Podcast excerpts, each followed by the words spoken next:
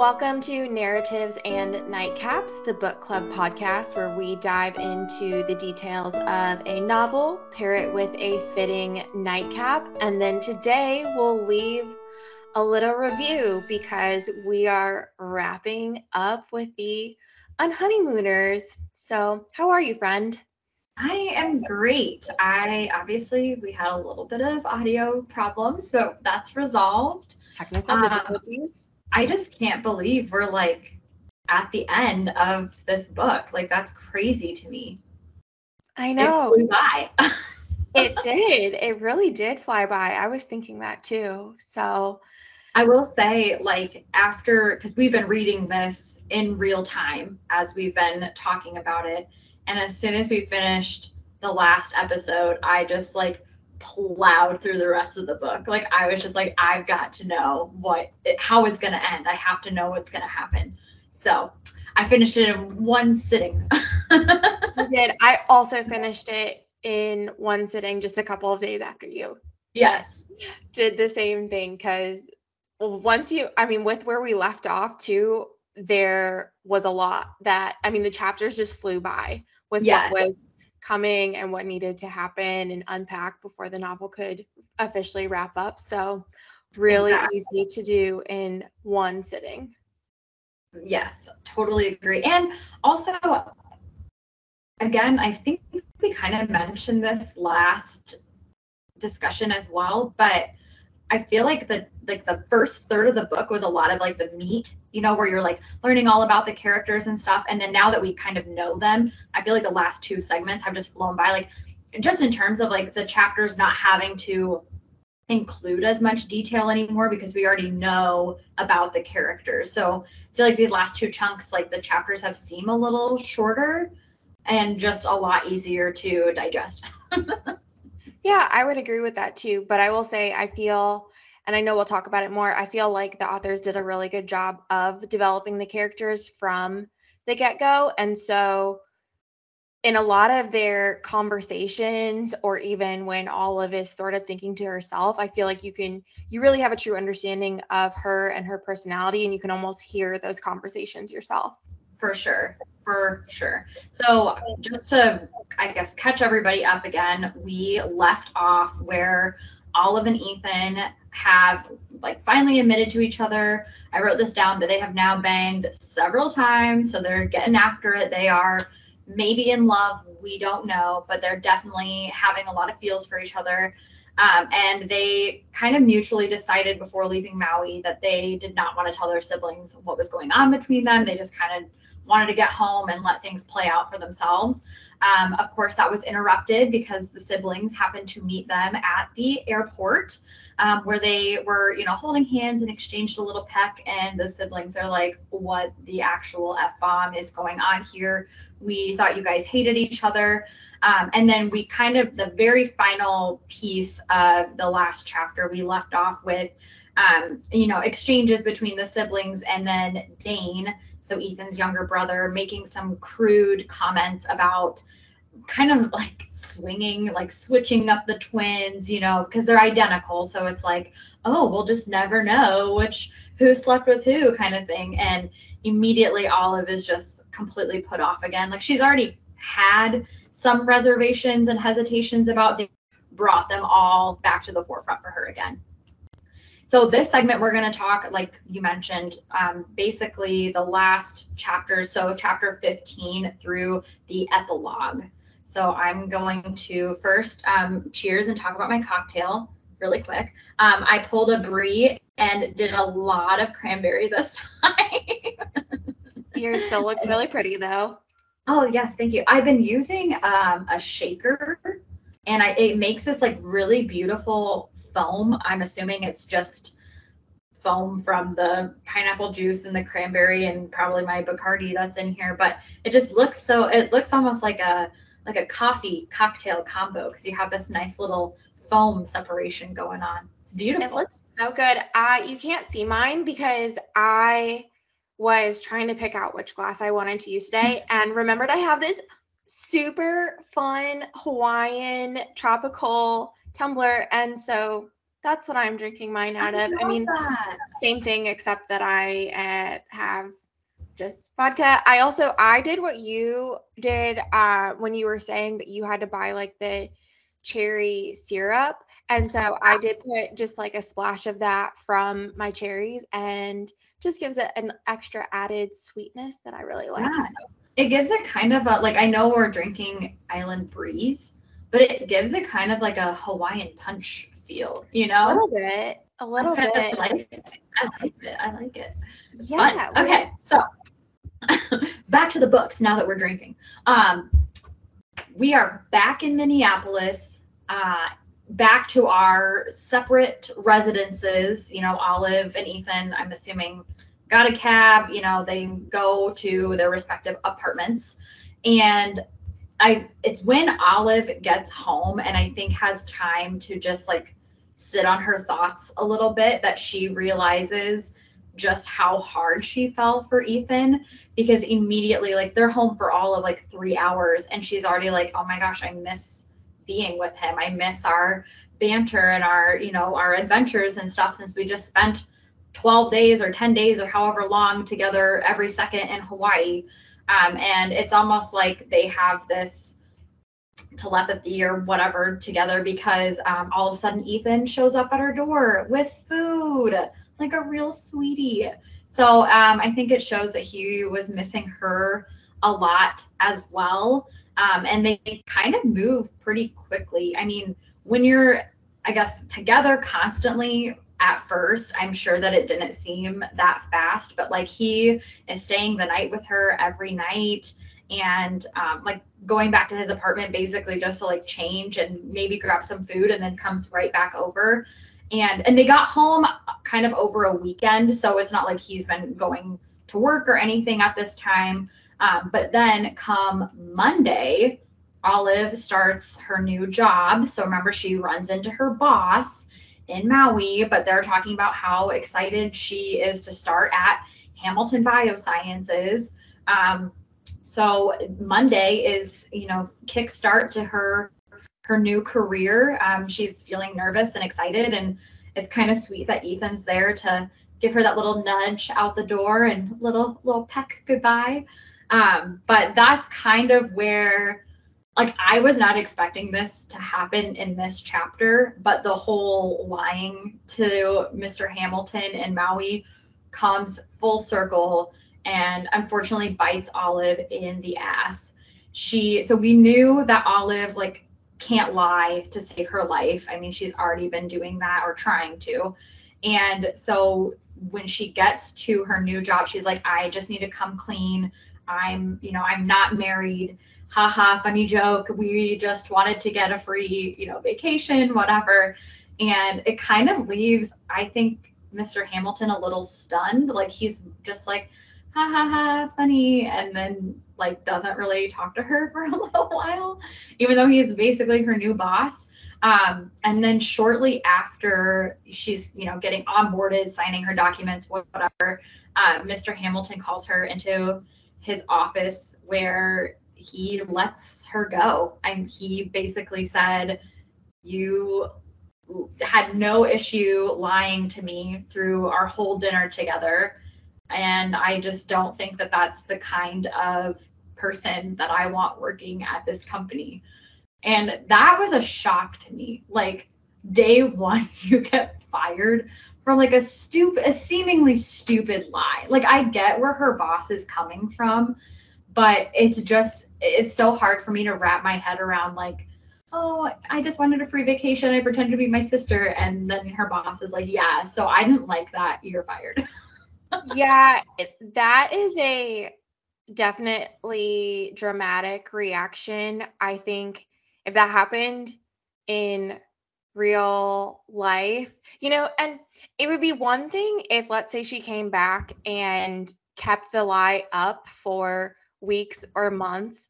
But the fact that she right. comes in on day one to just say, hey, so here's the whole story, not married, want you to have a bit more understanding about where I was coming from and why I lied.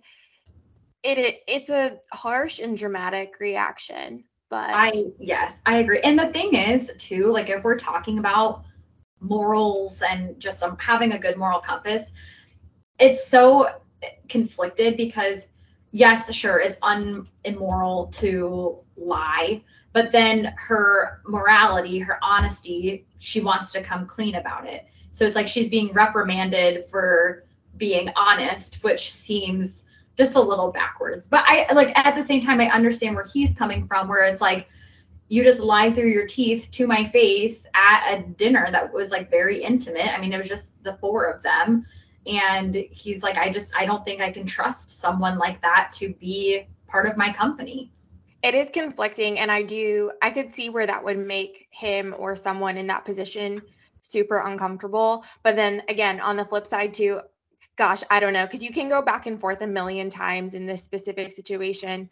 But on the flip side of that, too, like you said, I almost feel like it says more about someone when they very quickly acknowledge and explain what that was. I think that says a lot about someone's character and their honesty. So it's yeah, it's a difficult situation. It is. Sure. It's yeah, and it's a total, you know, coin toss of how to go about it. Like, I mean, it just it just sucks for Olive because I think she also probably turns it back into like, oh, my bad luck. Look at me getting fired on my first day of the job, kind of thing. So it's it's just a hard situation that sucks. And then at the same time too, like she doesn't have a roommate, so she has out of income again after she'd already gotten laid off. So I'm sure there's a lot of I don't know panic, probably trying to figure out what she's going to do next. Um, but instead of like freaking out immediately, she kind of, I mean, it's described that she goes home basically with her tail between her legs. You know, she got caught in a lie and she's paying the consequences for it. Um, but she ends up, um, it sounds like they had already made plans, her and Ethan, to meet up with Amy and Dane for dinner and drinks. Um, it was supposed to be more a celebratory of like, hey, catch us up on your honeymoon. Also, congrats on your new job. And, you know, Olive just got fired. So it's not going to be that celebratory, but they decide to go anyway. And um, Dane is so Olive and Ethan make their way to the restaurant first, and then Dane meets up with them and he's alone, which I think was a little surprising. I think they were thinking it was going to be a couple's date. And um, right away, they're like, okay, what's up with Amy? And I guess she must have still been working or something. It's, she's a nurse, as we find out later, but she's a nurse, so she's probably on call or just finishing up a shift. So Dane comes without her. Um, and then, you know, they're small talk, whatever going on. And then Ethan uh, gets up to go use the restroom. Um, and Dane and Olive are left to speak to each other, you know, just like classic, hey, how's it going? Whatever. And once again, freaking creepy Dane comes out even creepier. And um, at first, it sounds like he's trying to pry for information like, oh, just how much did Ethan tell you about my misdeeds while dating your sister? And then once he thinks that he's in the clear, he takes it upon himself to then hit on Olive. And she says, quote, make a pass at her. And like she, I mean, he's basically like, hey, you know, if you ever need to change things up, call me or whatever. And it's like, are you kidding? Like, so at the airport, he's already like, oh, let's switch twins. And then once again to her face, while they're alone, he's like, oh, come have sex with me. and it's like, what are you doing? And so Olive is just super uncomfortable and excuses herself. She's like, I don't want to sit through this anymore. And basically, the whole time she's leaving the restaurant, walking to her car, she's trying to figure out how the hell she's going to tell her sister exactly what she already knows about Dane and what he just did just then. So in this chapter there was this really brief moment. I think it's it is. It's when olive is telling dane when he first sits down that that she was fired and it says that she switches to like a british accent and is like oh i got sacked today. Yeah. and one i really like that because i also do that sometimes in awkward situations and i really shouldn't because my British accent is horrible. But through this whole thing, I was just like, wow, Dane is a real wanker. Um, like, yes. no, this is not like throw some more British at him, Olive. And then also, I'm sorry, but they so he walks in that Dane has this quote perfectly manicured beard. And I don't know if I missed this earlier, but that is not at all how I pictured him. No, me either. I, that really threw me from this super fratty image to I I don't know. So that that threw me for a loop a little bit. But this whole situation, so the only thing that I was thinking about too was for a rom-com novel, this is a pretty pretty ethically conflicting situation. Yes. Um there's a lot involved if you look at it or put yourself in the in those shoes and in that in a similar situation. Uh i mean i know it's mostly all very lighthearted but it's a it's a deep uh issue if it were really playing out. I I couldn't agree more, and it's funny you bring that up because I um, I'm an avid BuzzFeed reader, and they always have those stories of you know, similar, you know, just whatever situation may be. And just the other day, I was reading situations um, from women who were hit on or whatever, and it was just unwanted attention, and how they kept trying to like push it off, like, hey, I'm not interested. No means no. This is not something I want to be part of. And the other guy just kind of kept pursuing. And that totally came back into my head when reading about Dane. And it's not that like he's necessarily pursuing Olive, but it's just like again going back to morals, like this is her brother-in-law. Like why why is this happening? I mean, Olive shouldn't have to say no because this shouldn't have to be a problem, but it is. And so I think that her reaction of leaving like i mean I, even if she might be awkward with it i feel like she's trying to put as much as many boundaries up and as much space between them as she possibly can um, so that it doesn't turn into a situation where it, it could be assault or something i mean i hate to go that deep but like that is getting very close to it like unwanted sexual attention even if it's just verbal you know Right. Whether or not he's her brother in law, it's unwanted and it's inappropriate. And I know we're going to get into it more too, but just the her reaction to being uncomfortable and then I don't want to get too far ahead, but er- everyone else sort of saying, "Oh, you're reading into it wrong. Like this is just you." I mean, that's a serious problem that I think a lot of people face in similar situations and in different ones too, where you know your perception of something or the way that you receive a comment or something that's said to you um, is uncomfortable mm-hmm. and you mm-hmm. do you try to put up a boundary or you might try to brush it off at first but if it's like dane where it continues to happen over and over again it's really hard not to and then to have not just people around you but your loved ones also not sort of on your side that's hard well, and I think, I mean, I don't think it's too soon to say that because I think we even saw that while it was just um, Olive and Ethan together. I mean, she, he kept telling her that she was reading into it too much when he allegedly didn't like her at the fair. So it's I feel like that's kind of been a pattern that we've seen throughout for Olive unfortunately is that it's almost like people have a hard time believing her or sympathizing her because she seems to always have this negative perception of things and it's like they just don't want to fall into that for whatever reason.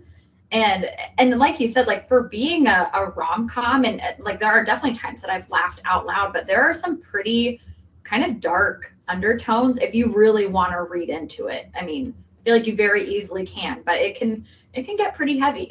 Yeah i could see how it's a fast-paced read for sure so i could see how you would almost gloss over that and uh but they are they're they're pretty deep if you take a second and actually think about the situations that these characters are in. Absolutely. So, chapter 16. Um, Ethan decides to follow her to her car to make sure everything's okay. Sweet, kind hearted Ethan, just trying to be knight in shining armor over here. Um, and this is exactly what we were talking about. She tells him exactly what went down between her and Dane, like word for word yo, you went to the bathroom, Dane hit on me, I'm uncomfortable, I'm leaving. And Ethan, once again, just like when Dane had told him he was seeing other women, like just really wants to believe that his brother is not this bad guy, like that he's just not doing these things maliciously and that his intent is just to be funny and it's just a joke and ha ha. I can't believe you're taking it the wrong way. And so Olive is pretty incredulous at this point. Like, why are you not understanding that this is clearly a pattern with him? He is creeping me out. I'm leaving. And it's sad that you won't take my side in this situation. And um, so she she goes home. She drives off. She kind of leaves Ethan just standing in the street, like, I don't, I've explained it to you. I've told you how uncomfortable I am. I don't want to have this conversation anymore. Um, so she drives home to her apartment where she realizes that a lot of her family members are there, which I thought it was so fun. Like, first of all, just like your family letting yourself into letting themselves into your home, like I think is hilarious. But I love that it's almost like they once again have that telepathic like it's like they're there even before she knows that she needs them to be there in that situation. And so she comes home, you know, again, she's lost her job. She's now had a, a weird encounter with Dane. She's kind of had a fight with Ethan about how Dane's been talking to her. And um, she walks into her apartment to her whole family being there. And um, the, the funny thing I thought was like, they're having just like a very normal, I don't know, conversation about whether or not one of her cousins is gay, which was like making me laugh out loud because I feel like like not obviously not that there's anything wrong with that either way, but just like I could I could imagine myself walking in on just like a really weird family conversation happening of like, oh, so and so married so and so. Can you you know like whatever the whatever the situation is. And so I just immediately put myself in that place of like just like the random things you walk in on and have to then kind of like contribute to. And of course, everyone's like, she's not gay. And then the aunt is like, she is. Look at her haircut. And just like really, I mean, I don't know, funny jabs. I I don't know. The gay I sound insensitive. She's not. yeah. it's really, I just, I love that the, that was how they broke in with that kind of banter. And then, um, and again, Olive is just so I think low key, very grateful that everyone is there. She does end up confessing that she's lost her job that day. She ends up confessing that, um, you know, her and Ethan had a fight, uh, even though her family like seems immediately attached to the fact that her and Ethan might be together. Like they're very excited about that, which I think is a good sign. Um, and basically, right away, her family, you know, goes into protective mode of hey, let's get you set up with a job so you don't have to worry about it. Hey, let's, you know, we'll hang out with you. Let's make some food. Let's just try to maybe distract you a little bit from whatever's going on with you and Ethan. And um, I mean, she's basically set up for success because her family had her back. Um, and the last thing Olive tries to do that night before going to bed after speaking with her family is get in contact with Amy. Um, I think that's really been weighing on her. She's trying to figure out how to tell her twin what's going down. Um, and she ends up missing, she tries to call Amy, ends up missing the call, and they both just decide, hey, we'll just connect in the morning. So that's how we end chapter 16.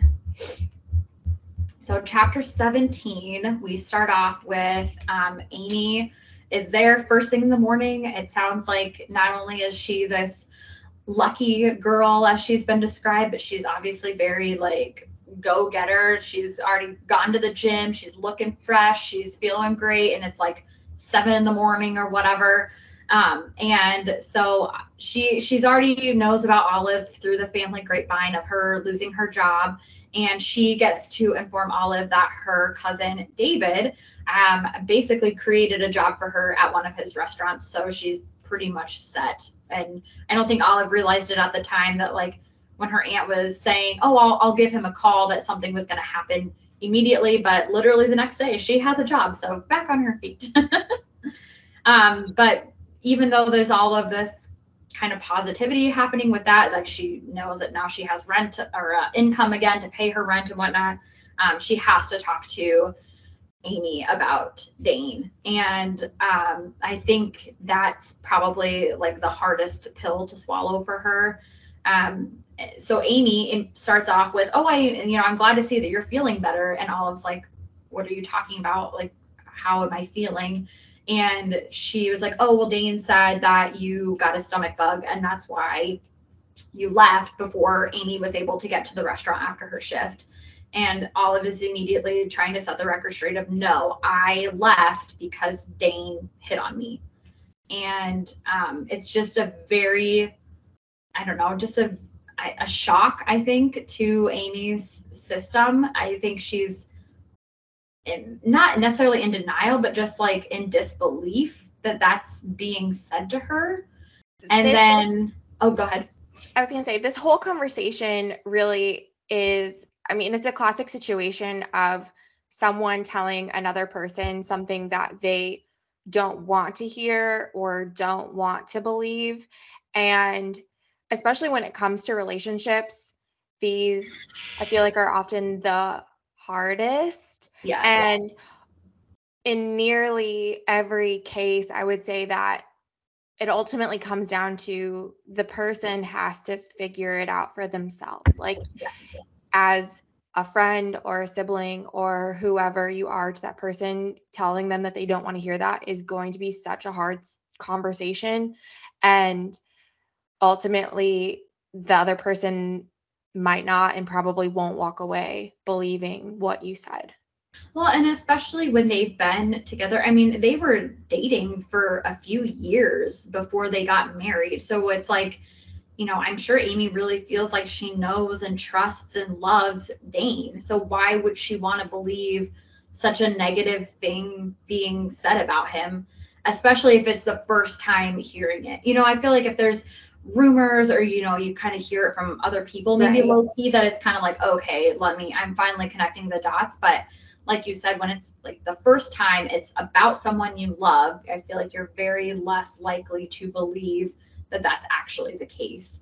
Um, and so Olive just kind of keeps unraveling really case case by case, point by point, every misdeed that Dean or Dean Dane Dean we're uh, in uh, Gilmore Girls again, I guess.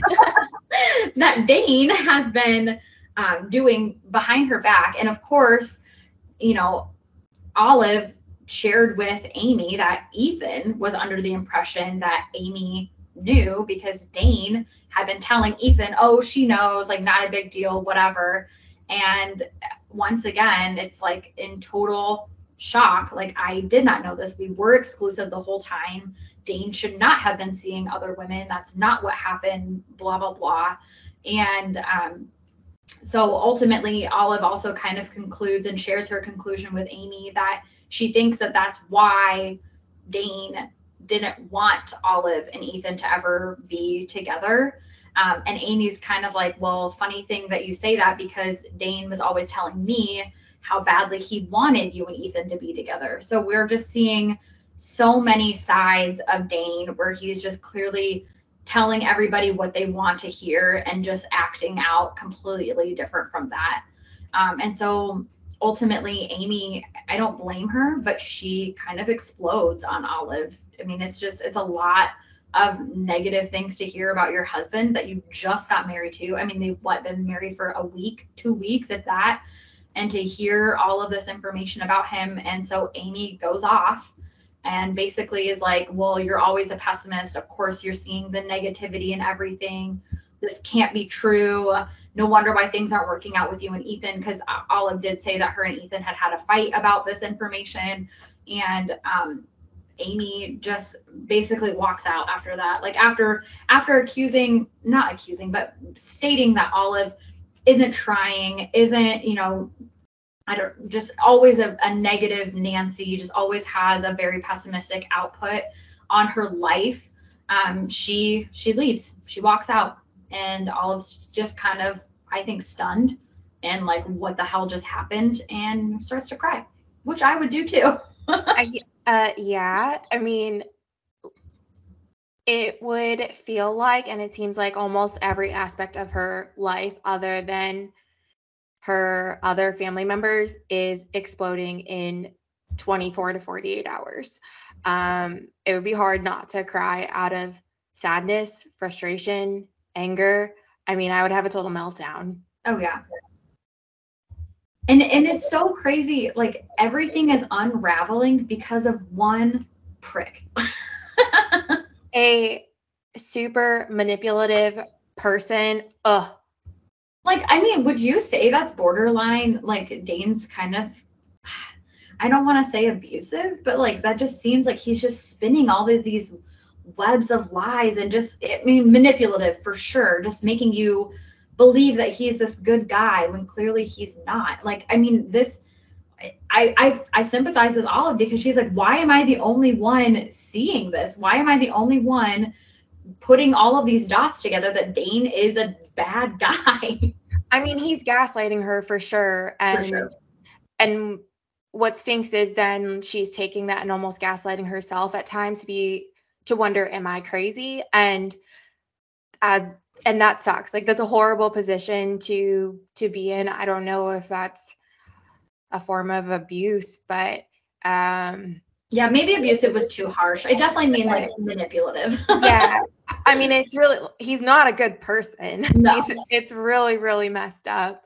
Which um, is so crazy because like I think we talked about this before too, but from my perspective at the beginning of the book, that we I mean, we didn't know, we didn't glean that much information about Dane, but he just seemed like happy-go-lucky frat guy on his wedding day. You know, like it just he didn't seem like this manipulative asshole that he has turned into be as the novel has gone on. And it's just insane to me that I maybe at first was kind of rooting for Ami and Dane and now come to find out like it's all just been a shit show. Like none of it's real. It's all just fake. yeah, this manipulative frat guy with a beard somehow that Yeah, like a manipulative frat hipster. I don't know what he is. okay. That's It's fine. making me rethink my character casting now that I know he's got a beard. I'm I'm like, did I miss that? Where did that come from? Yeah, I definitely didn't read that, that either. Did you grow that while they were on the honeymoon? Like where where where did this come from? Well, you um, know, they were sick. Maybe he just let the facial hair go and I don't know. Okay. Makes sense. I mean, if I'm sick, I'm certainly not shaving my legs. So that's yeah. Uh, maybe that's where it came from. Uh, I don't know.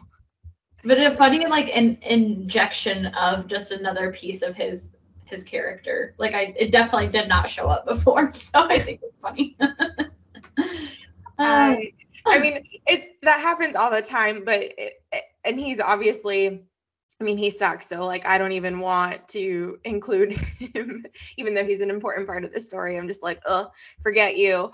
But um, it's also it's also like when you read any other book too, and even if the author describes how a character looks, and but you create this mental image, and then all of a sudden, 300 pages later, they're like, oh, and her wavy red hair, and you're like, you're Wait, like, what? what? I, she's a brunette. She was, I thought she's a brunette. and then I'm like, how? What am I supposed to do with this information now? I pictured the wrong person the whole right. time. Then you have to like rewrite the character in your head again. Yes.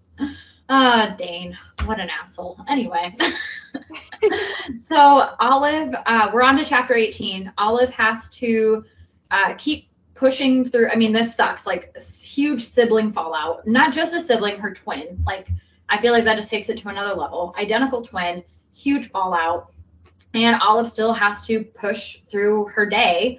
Um, so she goes over to her cousin David's restaurant, um, which sounds very nice. It's called Camille, and it just sounds very like classy downtown Minneapolis, bumping like very nice place. Um, and also sounds like he's very doing very well for himself because she said it's one of many restaurants that he owns. So this restaurateur of him, like just I don't know, buying up real estate in Minneapolis. I love it.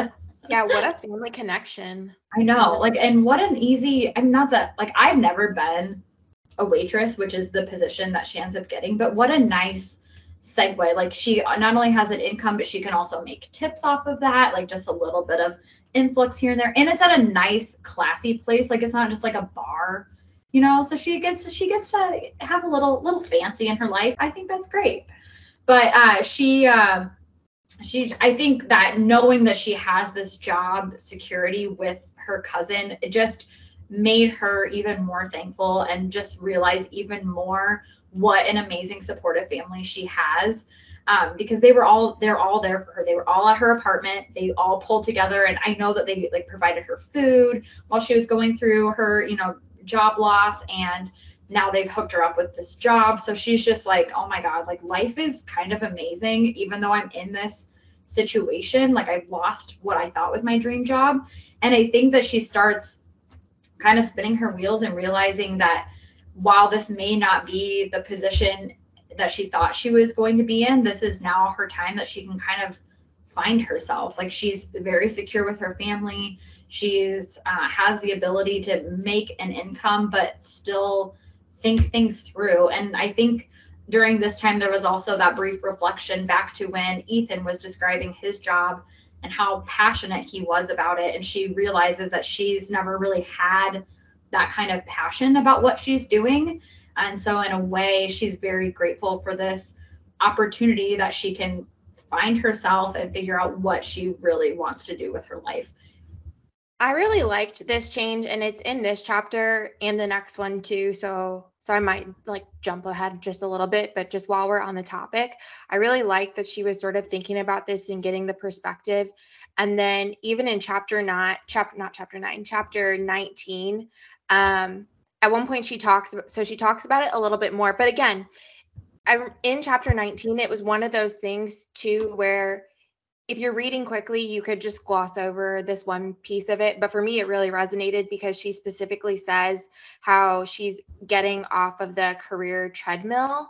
And i want to say she says something along the lines of like finding herself again. And for me i was like i'm in that position too. And I know what that career treadmill feels like and how it's taken her time and it's taken me time and anyone else I've talked to that's gone through the same thing too. It takes time to almost get that perspective to be to really find yourself and feel like yourself again.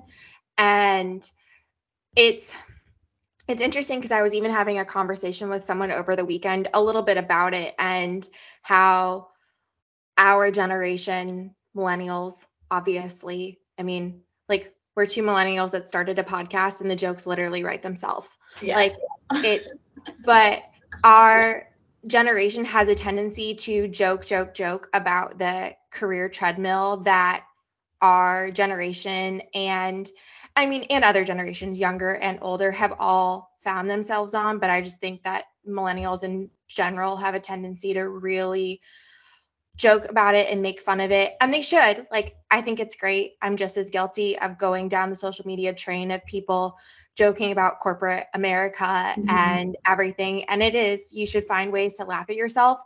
But rarely is it depicted in this positive way that someone got off of that career treadmill and is doesn't have all the answers but is finding themselves content and like really wanting to pursue whatever is going to make them happy and the conversation I was having with someone recently, we were talking about how in society it is, it's just a joke, but people don't really do anything about it. So at what point does it become, does that joke also become just sad because right. you're not going to do anything about it? You're just going to laugh about it and make fun of the situation that you're in, but not actually going to do anything. So right. sorry, tangent, but that like little piece and the just the way they called it the career treadmill was so fitting. I I could not agree more. I I can't say that I necessarily was on the career treadmill. I was very privileged in being able to leave that so that I could be a stay-at-home mom, but I I feel like like you said, I mean, there are so many like meme accounts dedicated to corporate America trying to make light of a very serious, sometimes depressing situation that our generation finds themselves in. And especially, you know, like, oh, if I just if I just make it to this position, if I just make it to this level, if I just make it to this income, then things will get better or things will be more positive for me or then I'll be able to make those next steps or I'll be able to finally look for another job because I actually hate it here, but I need that stability. And uh, so I just I could not agree more that it's just it is a very interesting and a, a perspective that resonates, I think, probably with a lot of people.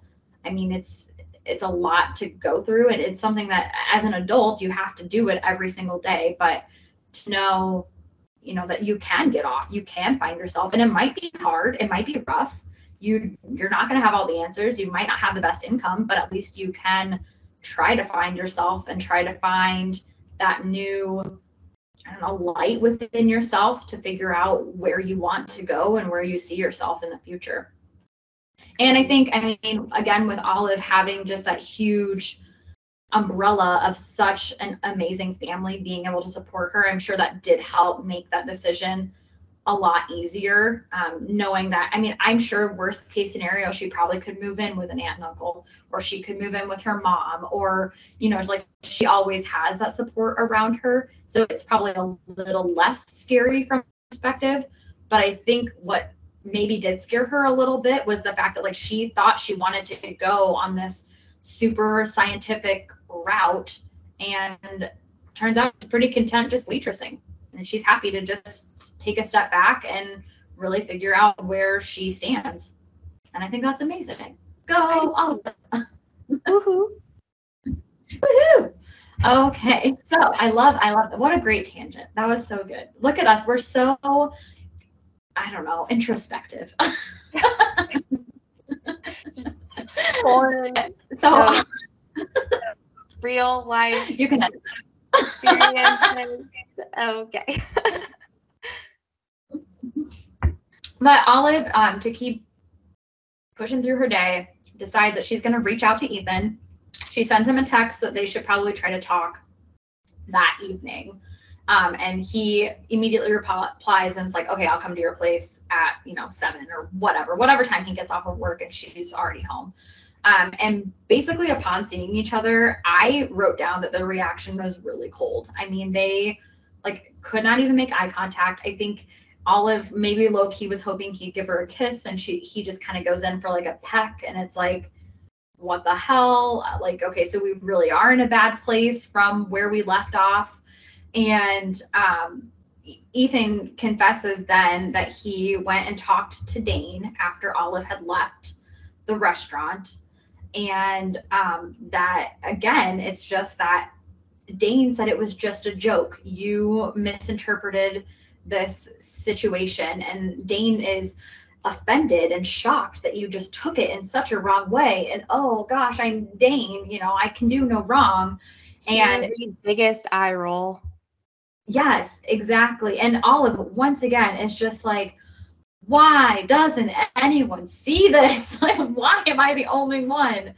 And is just so offended that Ethan is only taking one perspective, and that's Dane's. Like, just immediately the brother clause. Hey, it's he's my baby brother. He can do no wrong. This you're you're blowing this out of proportion.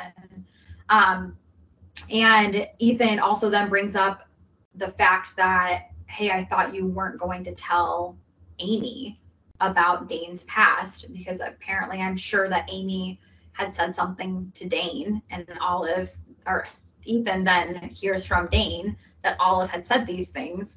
And that just kind of blows up again in Olive's face. And it, they I mean ultimately they kind of have this realization that Olive's not going to get over Dane's behavior, and Ethan's not going to get over trying to protect his brother. And so maybe they're not the best fit. And fortunately, this chapter, he ends things. Ethan says, I think we need to break up. And my heart just like fell out.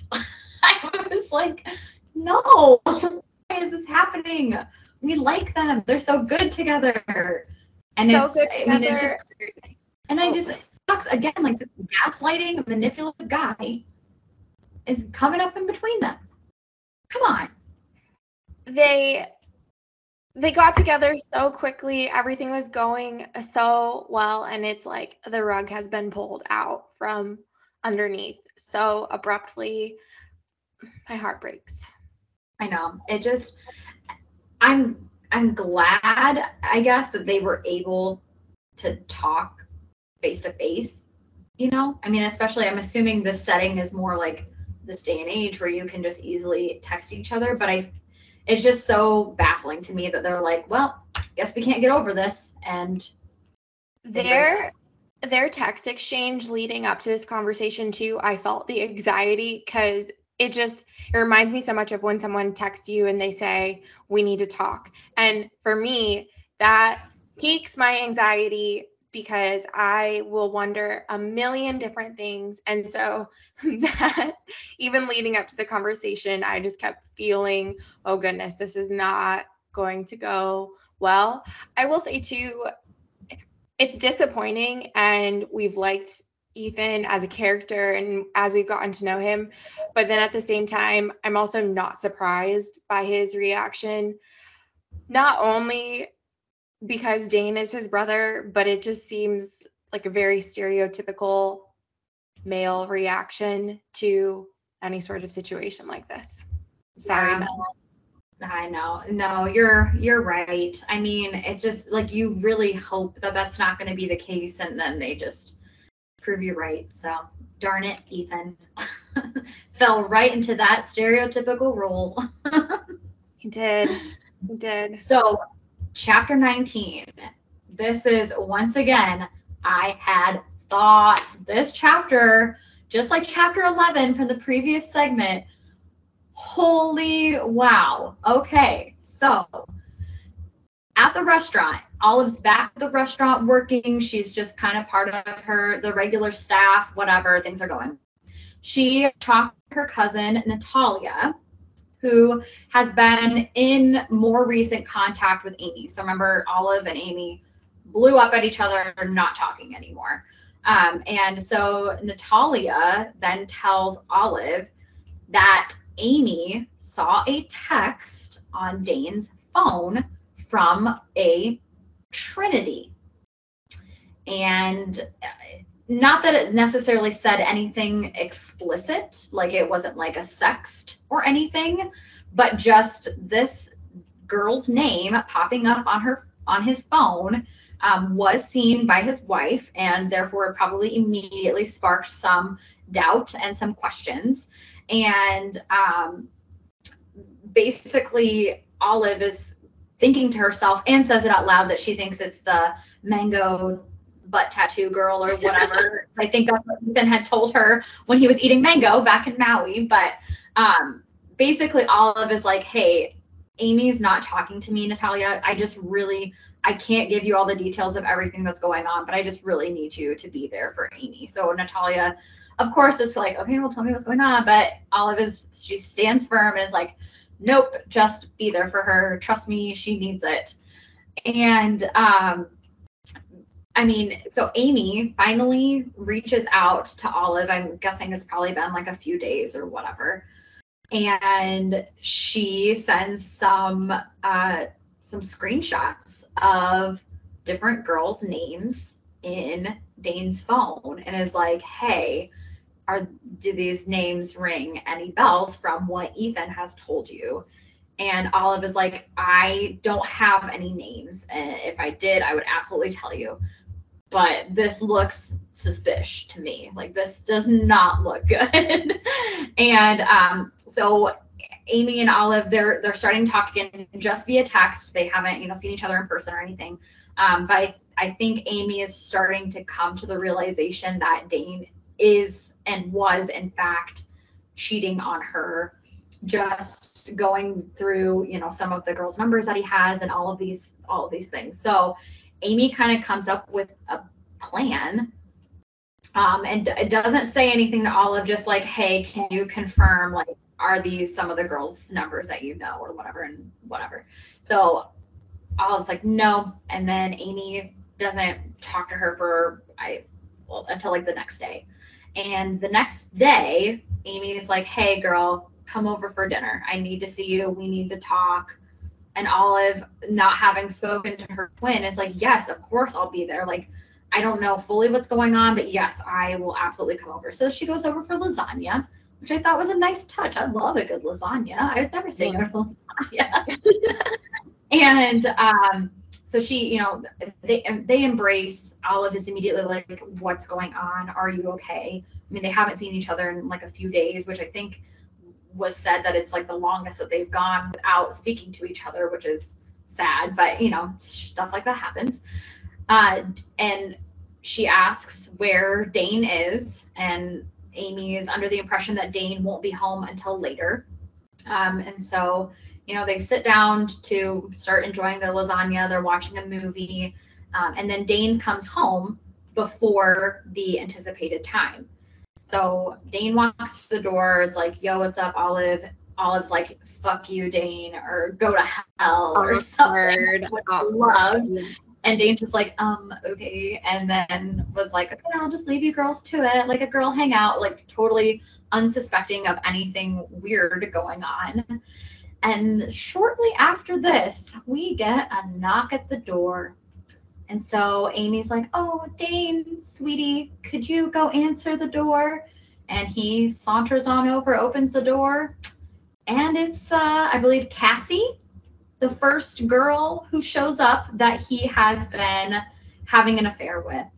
And so Ami that sly fox walks over and is like, oh my gosh, let me introduce myself. I'm Dane's wife, Ami. Nice to meet you. You must be Cassie.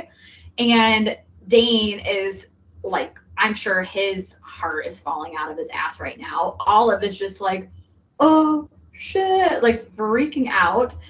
Me and Olive like, both are like, oh, yes. oh, me too. I am reading this, so I'm like, yes, Ami. this whole situation. Oh my goodness. Okay, keep going. This is like the biggest power move. I'm just, I'm so proud yes. as a reader. So proud. I'm, I'm so proud because again, like interpretations of characters, I'm thinking Ami's this sweet little cutie pie and everything's going well for her and she's always lucky. And then she's like, oh, hell no. I know my husband's cheating. I'm going to invite his girls over. So not only does Cassie show up, but two other women, Trinity's one of them, and I don't remember the other girl's name, like Julie or Julia or something, whatever, also show up, are all at the door. Dane is just like, FML, my life is over. Olive is just like, oh, hell yeah, this is what you had coming to you the whole time. And then Ethan shows up while all of this is going down. And uh, Ami tells Olive, oh, yeah, I invited him. He owes you an apology. So, oh, I loved it. I loved it. Um, Olive does not want to talk to Ethan still, is just like loving every moment of this. Oh, she's just, I love it when she's like, just take Dane and go. Yeah, just leave. Yeah. And that's how that chapter ends. She's like, take take the scumbag with you. I'm not talking to either of you. I and like, I mean, poor Ami. I I mean, like it's so, so shitty that this happens in this way. But I'm so proud of her. So proud. Like, what a freaking power move.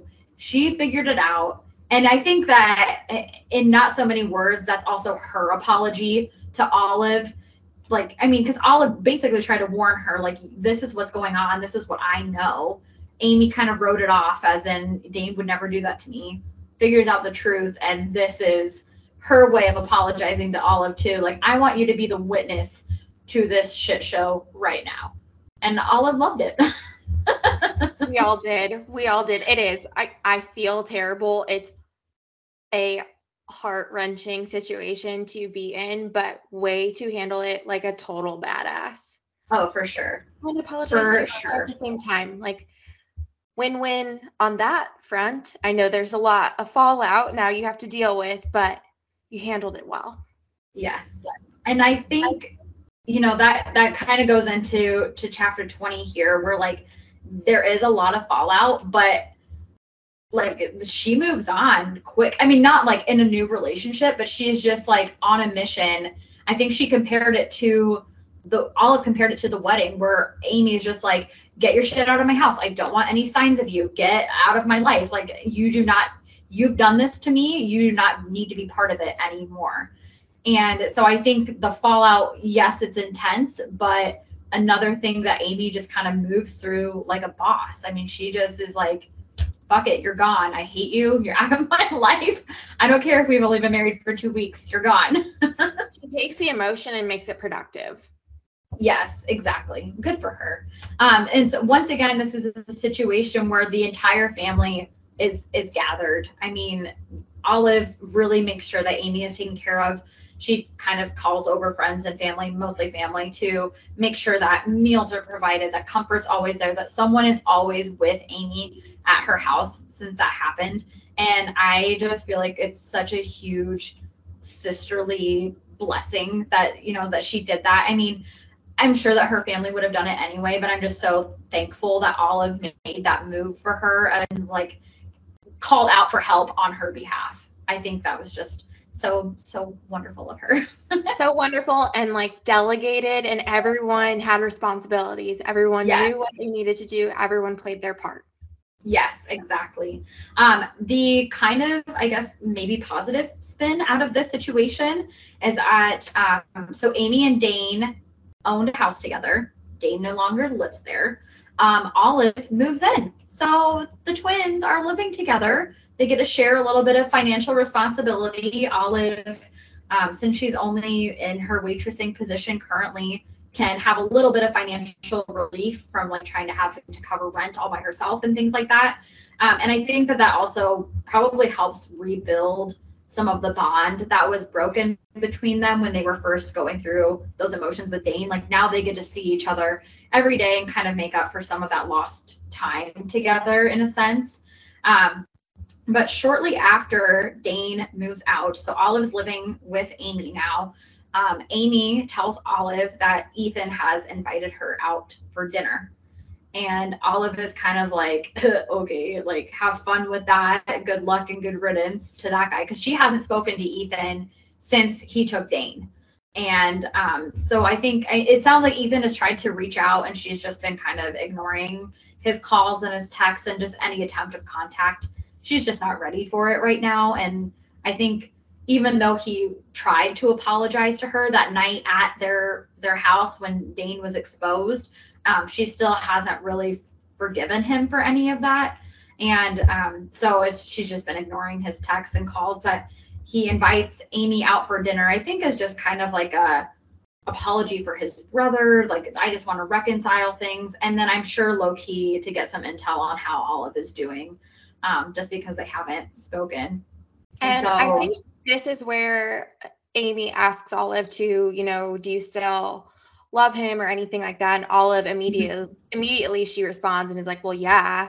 But what I really liked here too was when Olive asks the question that as a reader we've all been wondering is like, isn't this all weird if all of these different right. siblings are and so so Olive asked the question that we uh even though Dane is, you know, getting out of the picture with Ami and when I thought Ami's response to that was so perfect about how um with Ethan and Olive like if they are to stay together that it just means that everything that they went through had some sort of reason. And I thought that was just the perfect response to that because I'd been wondering the whole book what if that was if we were ever going to talk about that and especially now with how messy it is like yes. how does the family really feel about this? How does ami really feel about it? And so to get her response to that i thought was really sweet.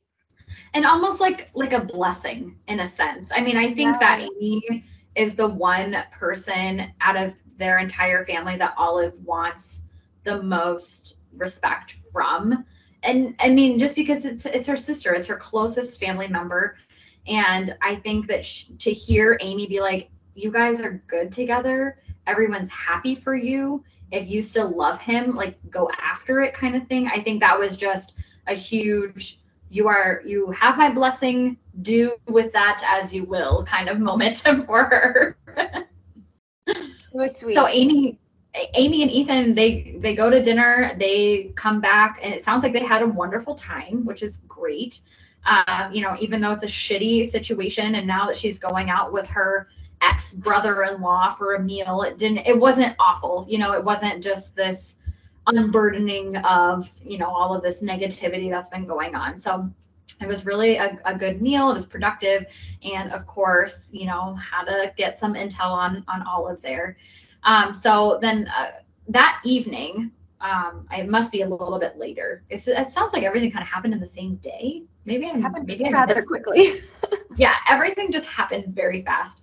Um, so Olive is at her shift. She's working, um, and she seats none other than Mr. Hamilton in her section. And I'm sure that she's probably low key like this was bound to happen. But Minneapolis is not a small city. Like they could have gone so many other places, but she's faced with Mr. Hamilton and his wife um, in her section, and she basically kind of gestures and makes the assumption that they're probably not going to want to be served by her just with the awkward fallout that happened um, and his i love that his wife was like oh this is the girl you fired on the first day blah blah blah like she's like Yes. what are you doing Me too. Go, Mrs. Hamilton. I I still question your couples club, but definitely a swingers club definitely a swingers club. yep. But 100% stand by your reaction to Yes. this situation. I love, yes, that she stood up for Olive in a sense, and that was amazing. But they basically were like, hey, yeah, it would probably be best if we go sit somewhere else. So Olive helps move them, you know, to a different section under a different server. She comes back and her table's filled again with none other than Ethan Oh, my wearing a Hawaiian shirt. and away. and a lei and his own glass for mai tais. Oh my gosh, it's the cutest. It's so sweet. It's so sweet. It is so freaking sweet. And of course, like they have this big, I'll call it a Hollywood moment where it's like they're the only people in the room and he professes his love for her. Like he fell in love with her. I think he said the night that they had Mai Tais, like that was the night they fell in love or that he fell in love with her. And um, you know, he just wants he wants her back. This is his grand gesture of getting her back. And he uh, strips down out of his Hawaiian shirt into this bright green, hideous tank top, reflective of Olive and her heinous green bridesmaid's dress. I think it was one of them, but it was someone Yes. else's. He turned it into a tank top. yes, I love that. Yeah, one of the cousins helped to make a tank top out of it. And I mean, basically, Olive can't resist. I mean, he he fell for her and she fell right back. And in hindsight, she starts to realize that the majority of people in the restaurant are her family members that helped Ethan piece all of this together to make it such a special night for them to reconcile, which I just freaking loved. So. I'm obsessed. That- I'm obsessed with the like situation this is this these things are why I want it to be a movie. Exactly like I want to see this unfold on the big screen. they better not mess it up because I know. it's Well, now we gotta recast people. I don't know. It's it might be hard. Can we ignore the part about him ha- about Dane having a beard because I swear he doesn't. yeah, and that totally ruins my Dave Franco thing. So we And can't. Chace Crawford. Yeah, I don't even think that guy can grow facial hair. I, yeah, I mean, I don't know. I think the last time I saw him in anything was like the original Gossip Girls. So Right, it's been a minute. True, true. So finally, so that concludes the full regular chapters. Lovely ending. The guy gets the girl. They share a kiss in a crowded restaurant in front of all of their friends and family, which I love. And the Hamiltons were there to witness it and be like, okay, so you guys lied, but this is all kind of worth it in a sense. Um, so then we move into the epilogue, which I will admit that sometimes I'm a skipper of epilogues and prologues because I, for the longest time, didn't think that they mattered. it turns out they absolutely matter. Read your Right. epilogues and prologues, people. Wait, are you serious? No, yeah, I'm 100% serious. I literally thought it was just like author's notes. Like I just, I was just like, I don't need, I don't care. Megan, but I mean, I read it. I read it this time, but like, I I never thought I never thought that they were important in any way, shape, or form. Oh my goodness. So I think that's really funny, actually. But I I'm really glad you read this epilogue because this epilogue's super important. Yes, this epilogue is super important. Well, so the first thing I want to call out is the epilogue is so this entire novel has been told from Olive's perspective. Um, so that's why you get all of you know her thoughts, her banter, her texts, everything like that. The epilogue is told from Ethan's perspective, which I like swooned over because I just love that it's like the conclusion is through his eyes which just I think makes it all the more because I feel like for a little while eh, from Olive's perspective, you're always kind of wondering what he's thinking, what he's seeing, what he's feeling. And so to get this conclusion from his thoughts and feelings and his perspective, I think just really brings it full circle. So we start the epilogue off on a, it's two years later. So I just need to make that note. Two years later, and we are on a flight to Maui once again with Ethan and Olive, still a couple, and Ami and Lucas. So Ami has moved on from Dane and is dating a wonderful doctor named Lucas, and they are on plane together to Hawaii.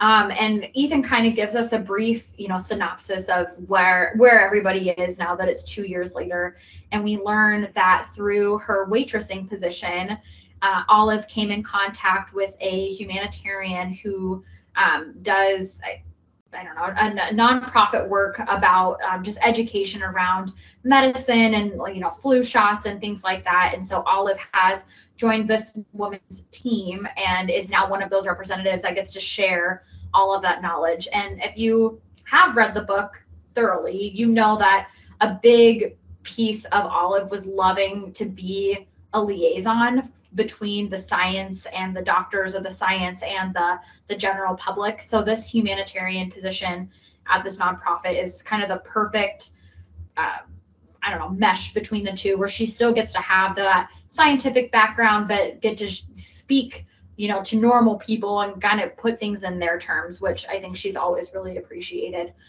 Um, the other piece of information we learn while they're on this flight to Maui is that this time they are returning and Ethan's got a ring in his pocket. It's coming. So, um, yeah, he's gonna propose. The intent is to propose.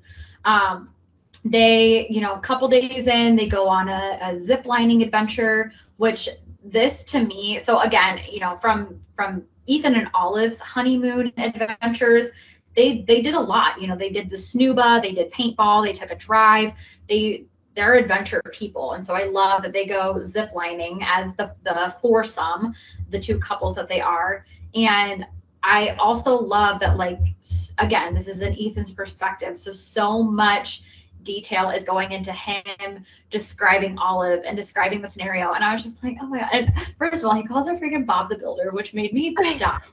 I love loved that. it. He was also saying, like, how beautiful she was. And just like, it just seemed like she was so in such a good place to be carefree and happy and just on this adventure with her sister and like kind of loving and taking in every moment. So that was just a really I, a funny, very descriptive way for him to put it. I love how the whole time too he's kind of freaking out a little bit about like when he's going to propose and finding the perfect moment. And I mean, it makes me think about Jared too because I know that Jared was also that way afterwards. I didn't know it at the time too, but was freaking out the whole time about like when am I actually going to do this? Yeah. And okay, so tell us, tell us, how did he propose? Since we're talking Um, proposals. Okay, so he proposed in Key West, and oh, okay, so so we were supposed to go to Key West um, the year that we went, and we had a weekend planned, and a tropical storm came, and so he had actually like planned to propose, and then we weren't going on our trip, and on top of that. Uh, side note, I got like a speeding ticket that weekend. it was, it ended up being this horrible, horrible weekend. I was like crying the whole time and I didn't find out later. So a month later we go to Key West and I obviously didn't know this, but like we, so we drove down and we stopped along the way. We stopped at one place to feed fish and look at manatees. And he said he was so nervous the whole time that I was either going to find the ring and he has it stuffed in a bag. And so then we we get to Key West and we had dinner plans. Um, and I mean, we go to dinner. And so I will also say I wasn't expecting it at all because we had talks we had talked about getting engaged, but I thought it was going to be when he finished PA school and he hadn't mm-hmm. even started PA school at this point. So I'm thinking we're years off from any sort of engagement. So we go to dinner you know, no big deal and I thought it was normal in hindsight. He was definitely distracted and I was just kind of like oh, we're in Key West and I'm going to drink this key lime martini. I don't know. And so, anywho, we ended up walking around Key West and he proposed um, on the docks that were down there. So it was like beautiful sunset on the water, um, very intimate and private, which I appreciated because I don't i'm not super comfortable with a big audience of people like clapping yeah. and cheering. So i really like that. Um we didn't take any photos when it happened so we went back the next day to that exact spot to take photos. That i did not know that part.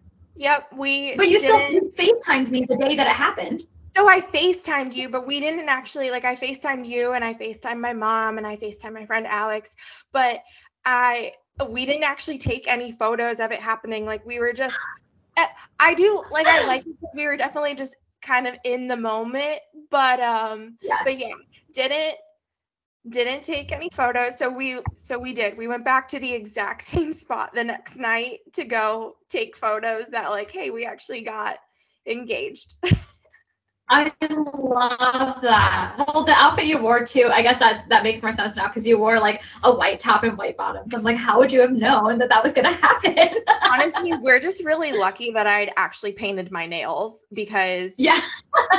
they, so that was the other that I mean, it doesn't matter. But the when we were supposed to originally go, I had actually gone because someone had given me a gift card to get a mani pedi. And so we were going to Key West. I was like, oh, I'm going to go get this mani pedi. I'm going to have these great nails and everything. And then obviously we didn't go. And so I didn't go get a mani pedi again. And just by luck, because Jared didn't say anything. No one said anything about like, hey, Brie, you might want That's to... how it's supposed to be. You don't want it to be ruined. Oh, I know. And I didn't want it either, but I'm just glad that I had them painted. Yes, really yes, for nails, sure. So. I, d- I guess I don't know what your nails look like. I've only ever seen them painted. I know. I only ever like have them done because otherwise I pick at them and it's just not a good situation. So been there. No, I oh, know what's up. My proposal? Yeah. Okay, so I was in the same situation as you. I did not see it coming because I thought that Kyle was going to finish school. So he was in uh, his master's program. And I thought, which was just luckily for us, just one additional year of school. And then he uh, was going to take his CPA exams because Kyle's an accountant or was. I don't know. I don't really know what he does now, but he, he does a job and the official title anymore.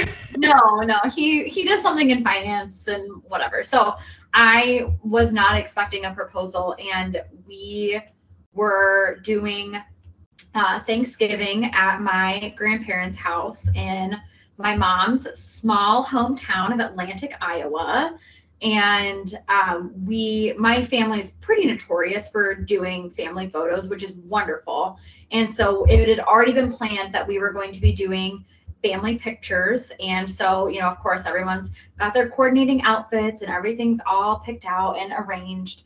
And um, we are are up there and Kyle and I are like, well, let's get some nice pictures. You know, we have this professional photographer. We're in a studio. It's November in Iowa, so it's freezing anyway.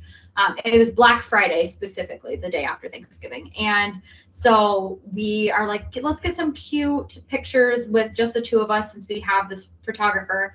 And so he he took our pictures. I mean, we're up there taking pictures, everything's normal. And then the photographer's like, okay, and now, you know, next next group come up or whatever, because it's it's my extended family too. So just a big group of us. And um, so I'm getting ready to like walk off the I don't know, this not really a stage, but just wherever he had it staged for the pictures and Kyle's still lingering, and I'm kind of like, oh, okay, like, let's go. Like they clearly called the other people up to take their pictures, and Kyle's like, he's holding my hand, and he starts talking, and immediately I'm like, oh my god, like this is happening. Brie, I kid you not, I was saying no, no, no, no, no the whole time. I remember you telling me that. because I was like, and like, I'm not like, no, I won't marry you, but like, no, I can't believe this is happening. So I'm like pacing up there in front of my family. My family's freaking out, loving every minute of this. And I'm like, no, this isn't real. No, no, no. And like, there's a video of me just like squatting and freaking out and like, whatever. So I don't even know the beautiful things that Kyle said. I'm sure that they were wonderful, but I think I like blacked out because the only reaction I remember is me saying, no, no, no, no, no. and so I think Kyle after was like, so you do want to yes. marry me, right? I'm like, yes, yes, yes, of course, of course, I want to marry you. So I've always been impressed with his planning for this, like always so impressed with that. Um, but don't feel bad because I also blacked out and don't remember what Jared said. I don't even think Jared remembers what Oh, I'm sure if I asked Kyle now, he'd be like, I don't know, probably just some nice stuff. like, okay, Jared, whatever. Jared was so nervous or said he was so nervous that like I don't think he has any idea what he said. Oh yeah. I I don't I don't blame them either. I mean, it's nothing I mean, it's absolutely very memorable. Like that's a huge moment in a relationship. But I feel like it's one of those things that like, especially with or without an audience, it's just all emotion and nerves and adrenaline to like get through it. So I, yeah, I'm sure that they probably blacked out just as much as we did. and the crazy thing about my proposal was the day before. So on Thanksgiving Day, we we were at my grandparents and my aunt and uncle were there and my aunt like she had no idea the only people that knew kyle was proposing were my parents because he had asked my dad for permission which I loved. My brother, because my brother had helped him kind of scheme and plan the whole thing.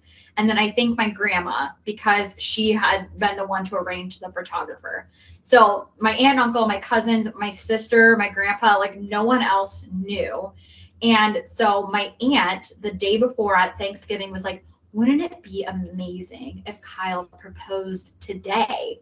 like on Thanksgiving Day. And I, and to her, I was like, no way. There's no way that's going to happen. Like he's not done with school yet. I know it's not going to happen. I'm not expecting it for another year. And then the next freaking day, he proposes. Look at us. Oh. I love that not many people knew that yeah. we're all there. Oh, that's so sweet. Good so like uh, if you ever watch i think i have a video on like in, my instagram or something but like the people yelling in the background like genuine reaction. I think mostly you can hear my sister being like oh shit like freaking out like it's happening? Yes. Oh my it's goodness. amazing. yes. I love It. and now we've been married for six years. So crazy how time flies. Crazy. Crazy crazy. Anyway. Anywho. Anywho glad we got to relive those glory moments of blacking out and have no uh, no idea what our husband said to us. But unlike our husbands, Ethan knows exactly what's going down. see see that? Wait, that's a good one. Good one. yeah. So he he basically says that the his biggest goal while they're in Maui this time is to get Olive to agree to marry him. Like they've obviously been together for 2 years now. They're very much in love. Like I'm sure it's a no-brainer. But she's so headstrong and has like come into her own at this point that I think he's not necessarily worried that she won't say yes, but maybe he's thinking like maybe she'll want to wait a year or something like that. So he wants to get her to agree and so a couple nights later, um, it's I think he said like four nights in or something, they're they're on the beach and it's like the perfect sunset which is totally making me now think of your proposal how it was perfect sunset in key west but now it's perfect sunset on the beach in maui. And um ironically olive brings up like oh how many you know how many midwesterners have been engaged on the beach or how many people have this picture on their mantle from when it's happened or whatever and i'm dying because i'm like that is a so true. Like think of every midwesterner you know. They've either gotten married in a, like a destination area or gotten engaged on the beach for sure. And um, just the fact that she's going on and on like basically spoiling his moment to propose without knowing it at all. Like oh how ironic. What what if you know this happened?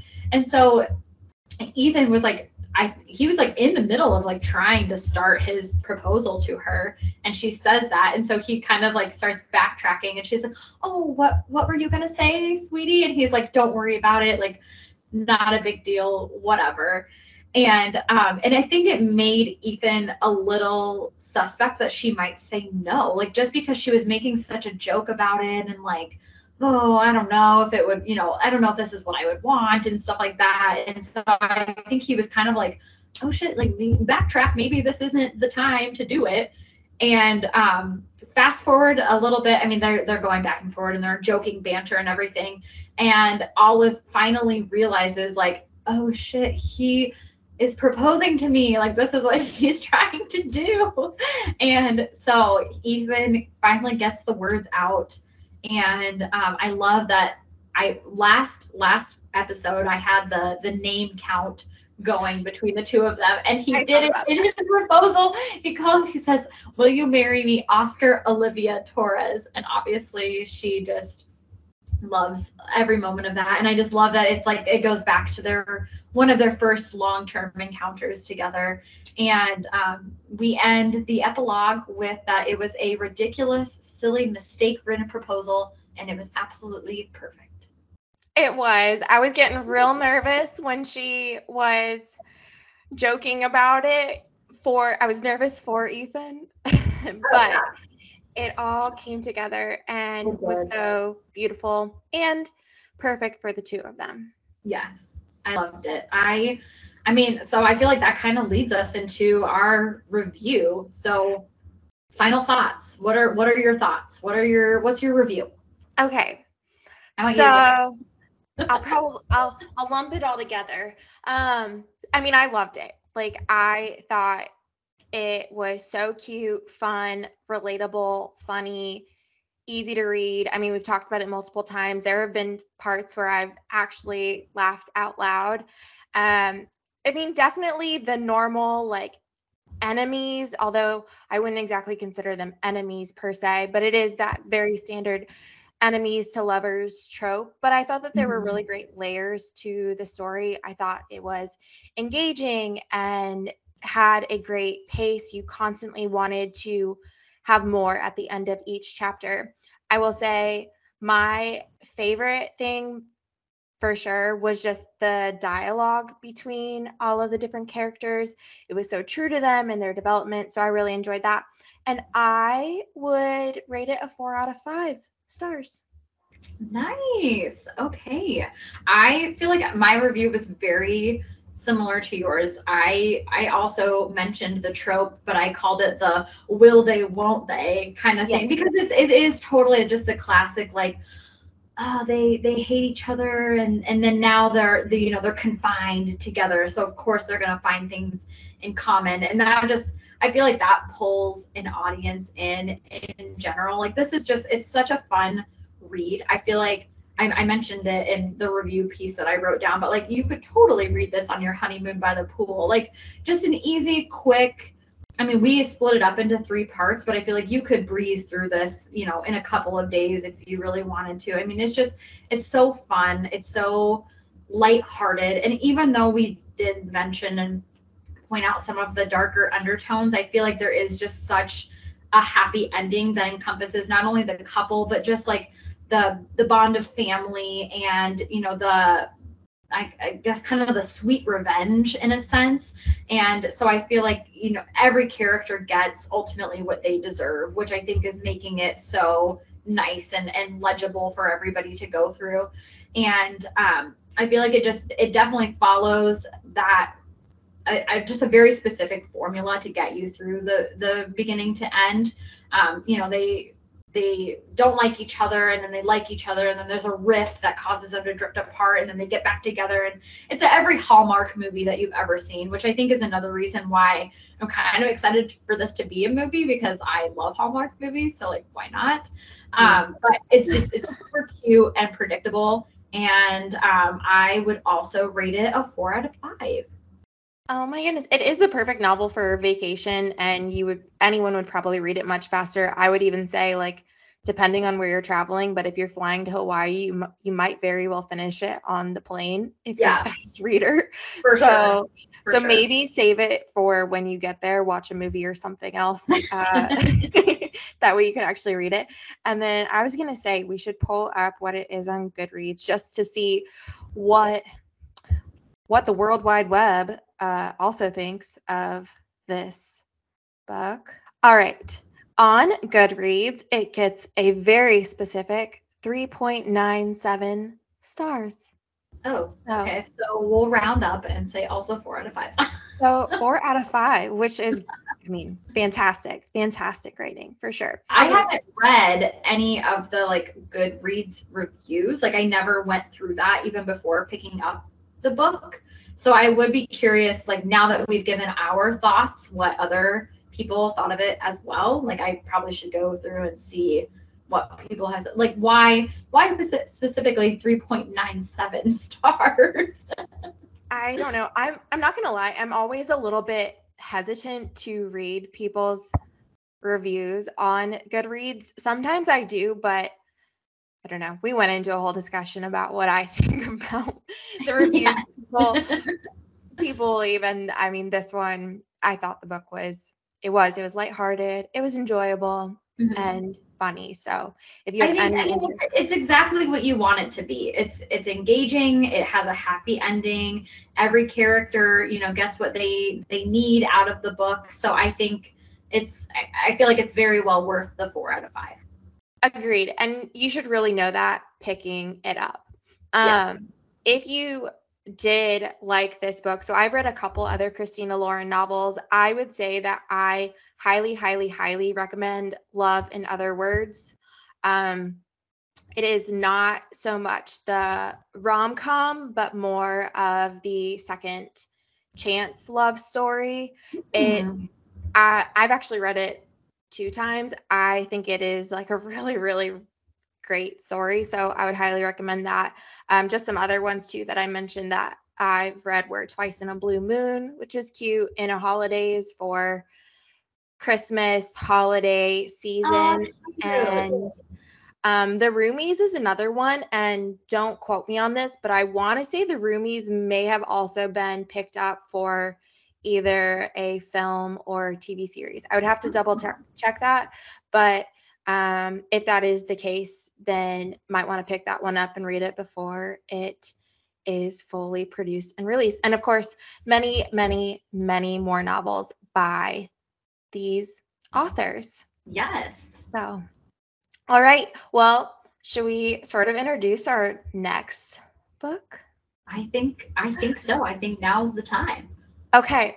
So we're definitely uh, going in a different direction and stepping away from the rom com for this next book. But we are going to be reading The Midnight Library by Matt Haig.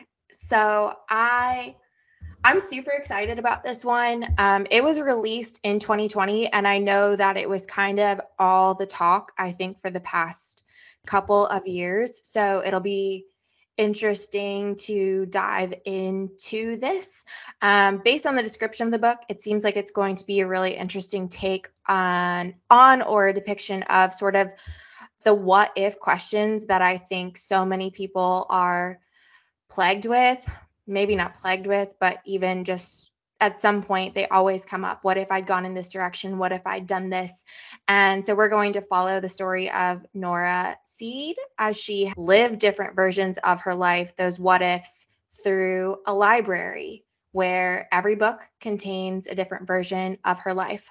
Um, trigger warning, though, for this, for anyone that does end up following along, is definitely depression and suicide right from the start of the novel. So, um, if that's triggering in any way, something to consider before you do this. For others, it might sort of be therapeutic to read through all of that, but something something to think about before you go into that. And uh, we'll look into it a little bit more, but Matt Haig is very vocal about even his personal struggles with mental health and depression and anxiety. So um, if you haven't ever looked at like his social media, something to to look at, and I think he is going to encompass a lot of that in this novel. So we're going to break this into three sections. Again, um, most versions of this book have between 299 and 304 pages, so just off a little bit. So for my version, at least, we're starting with the first 102 pages, which goes up to peppermint tea. So not through, but up to peppermint tea. And then part two will be um, through page 201 or up to page 201, which is why want another universe if this one has dogs, which true. Um, we don't deserve them. So I don't know what that's about, but no, I agree. Uh, like I agree. Um, and then part three will be through the end. And also, we're going to England in the setting. So we can whip out those British accents a little bit more. this will, this is gonna make me like I feel like I really need to contemplate the the cocktail choice for this because like first hearing library i'm like oh okay so maybe like a uh like an old fashioned or something like really which but then i'm like i hate that. Like i would never drink an old fashioned so i'm not going to make this drink an old fashioned so i need to i need to dive in a little bit see see where our characters are at. And maybe if it's like an england thing i don't know maybe i do something with like a tea or i don't know. We'll we'll get crafty. Very excited for for that. All right. Until next week then. Bye. Bye Thanks for listening. Music for this podcast was created by Remington Haynes. Join the conversation by emailing us at narrativesandnightcaps at gmail.com or visit our website, narrativesandnightcaps.com. Until next time, we hope you're enjoying a wonderful narrative.